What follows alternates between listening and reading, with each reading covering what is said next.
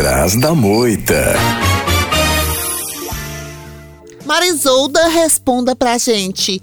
O que é um orgasmo? Orgasmo Orgasmo. é a pessoa que tem algum problema de orgasmo na laringe.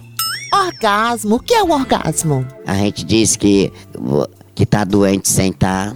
Às vezes a pessoa finge que vai um, um local e não vai. Tudo para ter aquele orgasmo bem à vontade.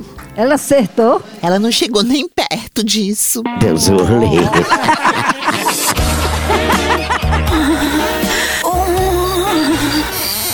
hum, de trás da moita.